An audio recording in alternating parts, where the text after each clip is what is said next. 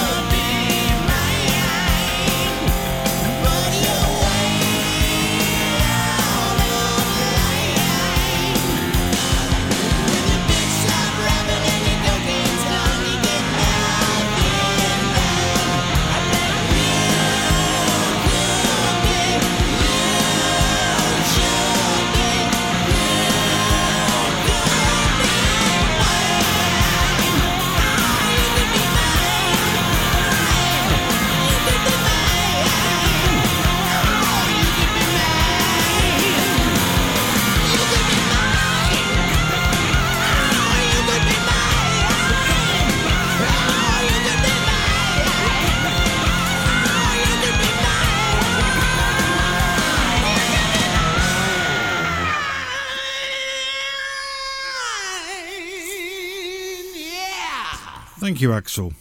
Welcome back to the Rock Show here on GTFM with me, Andy Fox. That was, of course, Guns N' Roses classic tracking, and You Could Be Mine. Now, guitarist Slash joined up with Axl Rose, Izzy Stradlin, and Duff McKagan in Guns N' Roses in 1985, releasing their debut album in 1987, Appetite for Destruction, which went on to sell over 28 million and became the best selling debut album of all time in the US of A. After a further five albums, though, Slash quit to form his own band, Slash's Snake Pit, then, of course, Velvet Revolver, again with Duff McKagan, and then his own solo band, Slash, featuring Myles Kennedy and the Conspirators, who are Todd Kerns, Brent Fitz, and Frank Sidoris.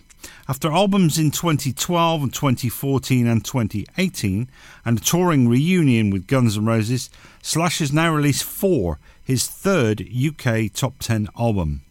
Slash is considered one of the greatest guitarists of all time and was inducted into the Rock and Roll Hall of Fame in 2012.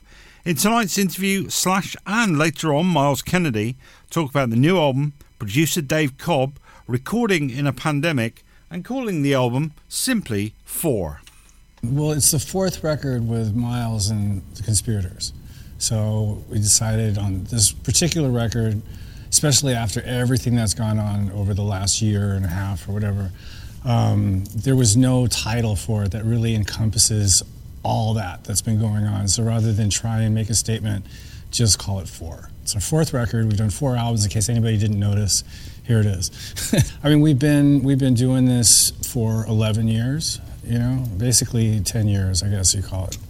2011 we really started, um, and we've been together all this time, and you know, making some I think pretty good music and having a good time and you know, I mean, that's basically about it. And I think the record itself is probably the best one that we've done so far. So, you know, we're having uh, showing no signs of slowing down. You know. It's your first record with the acclaimed producer Dave Cobb. How did that come about? Um, well, I talked to Dave on the phone. I was I was uh, introduced to him uh, through uh, one of the guys I work with at uh, at Roadrunner, which is the label that we were on at the time. And he said, uh, Dave Cobb's great, you know. So I talked to Dave on the phone, and he just he said all the right things, and we both were on the same page as to what kind of production we wanted it to be and how we wanted to do it and what we wanted to use and so on and so forth. And so I was sold on the telephone call, and then when we w- showed up there, um, it was exactly what we wanted to do. We just performed the whole thing live. We had the amps in the room with the drums, which no producer has ever allowed me to do. And, um, and it was just a balls to the wall, just straight up live session. There's a lack of pressure. I mean, you know, you go in and you just start jamming, and it's that sort of spontaneous, flying by the seat of your pants kind of approach, which is a lot like playing live. So, in a sense, there's less pressure than when you're really sort of um, scrutinizing everything in the studio process where it's like okay bass and drums and then we're going to go back and we're going to put the guitars together and i'm not really as, as much as i like being in the studio i have to admit that i want to get out of there as soon as i can you know, so I, I like the live approach. The way that Myles sang on this record is just wouldn't have happened in the old sort of process that we normally do. Um, the guitar playing on it is all really, really spontaneous. Nothing's really worked out on it. You know, um, that's that's something that doesn't really happen when you have the luxury of going back and overdubbing all the guitars. You, you do stuff over and over again a couple times. This is like three takes entirely, and we're done. You know, so there's a lot of mistakes on there. There's all kinds of shit, but it's it's uh, it's it's very cool, and it's just a vibe that you can't get doing it really any other way. You know, I mean, I had some demos that that I did using fucking drum, you know, tapped out drums and shit like that. Um, but I think we just had a general idea of how we wanted to go about it as far as just getting the energy in the live bit and using um, analog gear and, and all that. And that's what we were going for. So the record just sounds like the band playing the songs that we came in with, but it's, it's us playing in the moment and that's what we were going for. I did the demos over, you know, uh, a few months deep into the COVID thing. You know, I started getting into getting the demos together and sending them out. And then Todd came over and put some bass on the demos for me. And I sent everything to Myles, and Myles started putting vocals on and sitting back. And so we just sort of tooled everything together as far as arrangements are concerned. And then we spent, um, I'd say, I don't know, three weeks in pre-production, just playing everything live in my studio, just to get the arrangements together and have everybody playing together, and uh, and that was it. And then we went to Nashville, and then there's a whole story. I don't know if you know anything about the whole Nashville trip, because uh, you know, being that this was the the whole COVID thing, you know, all of us had managed to keep ourselves free of COVID for the better part of a, I don't know, like uh, yeah, the better part of a year and uh, we we actually took precautions. We got a tour bus to drive us from this, you know, from well, we went from, went from Vegas because a couple of the guys, few of the guys live in Vegas. So we got a tour bus together and we arranged to drive all the way to Nashville. That way, we didn't have to deal with the airports or any other kind of public exposure, right? so uh, you know, I, I, the bus came to my house in LA. I took the bus up to Vegas, and Myles took the bus or uh, drove his car down from Spokane. We all met at the doctor's office, got shots or got shots, got uh, tested, right? And everybody was was clean, and we got on the bus and drove all the way to Nashville. Got to Nashville, dropped off the gear, got up the next morning, recorded the whole record in five days, and then Myles says at the end of that whole thing, he calls me up and I'm looking at my phone. I'm like, that's Myles. Why would he be calling me? He's in the building. And so we had to test regularly while we were there. And it turned out Myles was. And it was like a domino effect from there. so we not only did that, like, so we got, it was, it we were lucky because we got the majority of the record done because uh, it turned out Myles was positive and then subsequent testing after that, Brent was uh, positive and uh, Todd was positive. So those guys sequestered into their bedrooms at this Airbnb that we were living in, right? So that was that, and there was very minimal overdubs to do. So I got into the overdubs, and I was like, so I, I went and got a, a, a vaccine shot, and then a couple days later I tested fucking positive. So we did the overdubs, and I, so I had to go into fucking quarantine, and uh, the guy, other guys started getting better, so they started finally they got out and came in and did some overdubs. Actually, we did some overdub vocals over at the house. We set up the equipment in the guest house, and Myles did his background vocals with Todd there. So it was really sort of comical. Anyway, so they were better. They went back to the studio, finished the percussion. Then I got better. I got better quick. I tested negative like five days later, and went back and then we mixed the whole thing and came home. So it was all in all, the whole thing was a very memorable adventure.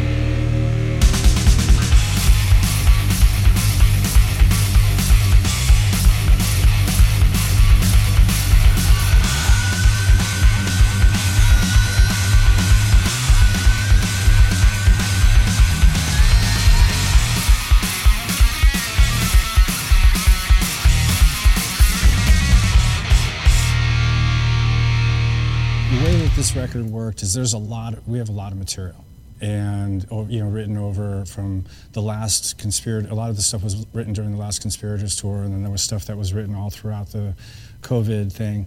So what I did on this record is I took the bulk of the material was all the older stuff that we hadn't, you know, we would have done before COVID happened, right? That, like that would have been around that time. We would have gone to the studio back then. So I wanted to concentrate on those songs to get them done because there was so much new material that that's a whole nother record unto itself. And I didn't want to sort of like going, okay, this song is better than this song or any of that. But all things considered, Rivers Rising was something that I wrote right before we went into pre-production. Um, which always happens, right? When we go in to make a record, there's a body of work. I always write one extra one that ends up being a rocker that we just ends up being on the record. And Rivers Rising is that. It was uh, written at the very last minute. What about the track Actions Speak Louder Than Words? It's got a bit of a Stones vibe going on. That one definitely came together. Um, I remember specifically in South America we're on tour, and uh, I think the first recording of it I have was in Brazil, in uh, Brasilia. I think that's you know. anyway, and it was just that that riff, and we started. Uh, you know, I had a few parts, and we started jamming on it, and over the course of sound checks, started the arrangements started to come together, and then Myles had a vocal melody that he always sings under his breath into the microphone and he records it. So I didn't know what the lyrics were until um, we made the first demo this year, you know. Um, and I'm not really sure exactly what the premise of the whole song is. That's always a Myles question. But uh, I thought it was, you know, it came together pretty cool. One of the standout tracks is a track called Fall Back to Earth, the last song on the record. Some great guitar playing on that one. It was uh, an instrumental thing that I came up with. Um, when I was in Africa the melody, the, the high sort of guitar melody came to me in South Africa in 2019, I think it was. And, um, you know, it's just slowly but surely I started putting together bits and pieces. That's, that, that musically, that went through a lot of changes before it got to where it's at. And even when we were actually recording it over at, at, uh, at RCA, we we actually did change even the arrangement around even more. But it's just something that's been you know building up until I finally got it together enough to send it to Myles and go, hey, check this out. There's actually two sort of epic slow songs. One will be on the next record, and this one will be on this one. But uh, I thought it was pretty cool. It, it, there, it's hard to explain some of the different changes that were in it before Myles put vocals on it. Um, and it was a little trickier, but we, we, we turned it more into a song song, even though it still is not. Uh, um, uh, it's still a little bit sort of complex, but it's got a, more of a song arrangement to it now than it did. But I'm really happy with the way it turned out.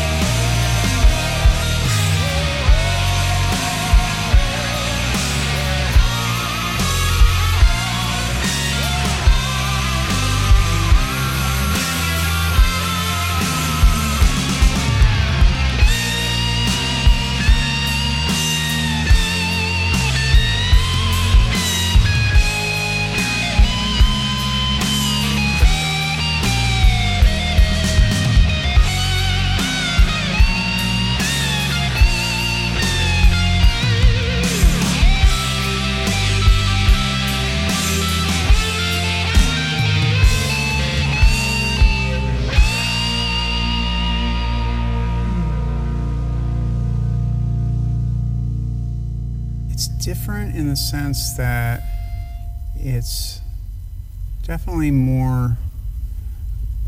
I want uh, originally I would say blues based, but now the solo realm is definitely embracing more of that. Uh, with Alter Bridge, there's not a lot of you know of a blues element. Um, so, you know, I still do what I do from an inflection standpoint. You know, I learned to listen. I, I learned to sing basically by listening to Stevie Wonder, Marvin Gaye, uh, in conjunction with obviously the rock guys, you know, Freddie and Robert Plant and whatnot. And, and, and so, you know, you, you kind of have what you do, and it's hard to. Uh, and I don't want to totally break free from that. This is who I am. But when you take that approach and you put it in these different environments, it'll. I think it accentuates certain things. And so in this particular realm, um, I feel like a lot of it's from the hip. There's like a real swagger to the music, and so you have to, I think, manifest that to a point in the, in the way you perform as a singer, and uh, so it's fun. I like that. There are songs on the new record that um, were definitely inspired by situations that I've seen. Um, there's a song called "Fall Back to Earth," which you see it time and time again, where people try to you know, they, they, they, they gain the world and then they lose themselves. You know, that's something I've seen being in the entertainment industry. I had a, I had a professor when I went to music school who, who brought that up, and that was like, that was an important day for me where I was like, I wrote that down, you know, never be that guy. But I'm sure I've, I've come close. You know, you try and be something that you're not. And, and so, so uh, with that said, though I'm kind of telling a story in that song, so yeah, with uh, Fall Back to Earth, though it's it's a story, they, this is subject matter that I understand, and I would prefer when I write to have something that I can, if I'm conveying it, I know what I'm talking about, you know, because otherwise I feel like people know. They're like he's, in, he's he doesn't have a clue what he's singing about here, and then I can't I can't be genuine, and that's a big part of the way that I like to sing is to have it come from here. There's a song called "Fill My World Again," which is though it's not like a big rock song. Um, it has a lot of meaning to me, and um, so I'm, I'm, looking forward to seeing if that will translate live because you never know, and I hope hopefully it will.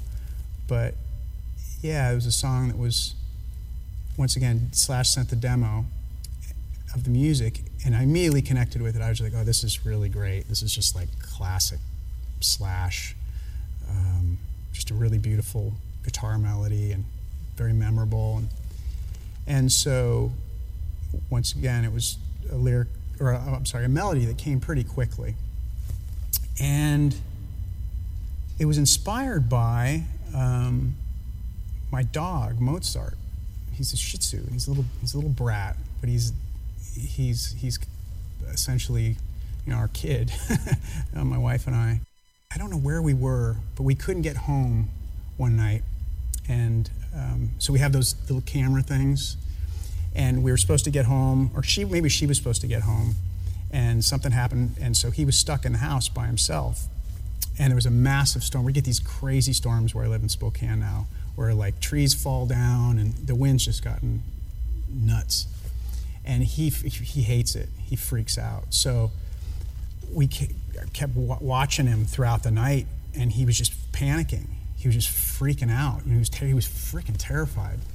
And so the, the song is basically written from his perspective, like when are you coming home to save me? And uh, I'll be I'll be honest, when I was when I was tracking it, you can kind of hear my voice break a little bit at one point, and that's like an honest, like I, am a softie. I'll, I, i will admit that. Um, I'm the guy. If I'm at a chick flick, I will cry during the movie. But but, but yeah, he's he um, he he, uh, he inspired that track lyrically, and, and so I'm curious how people will connect with it.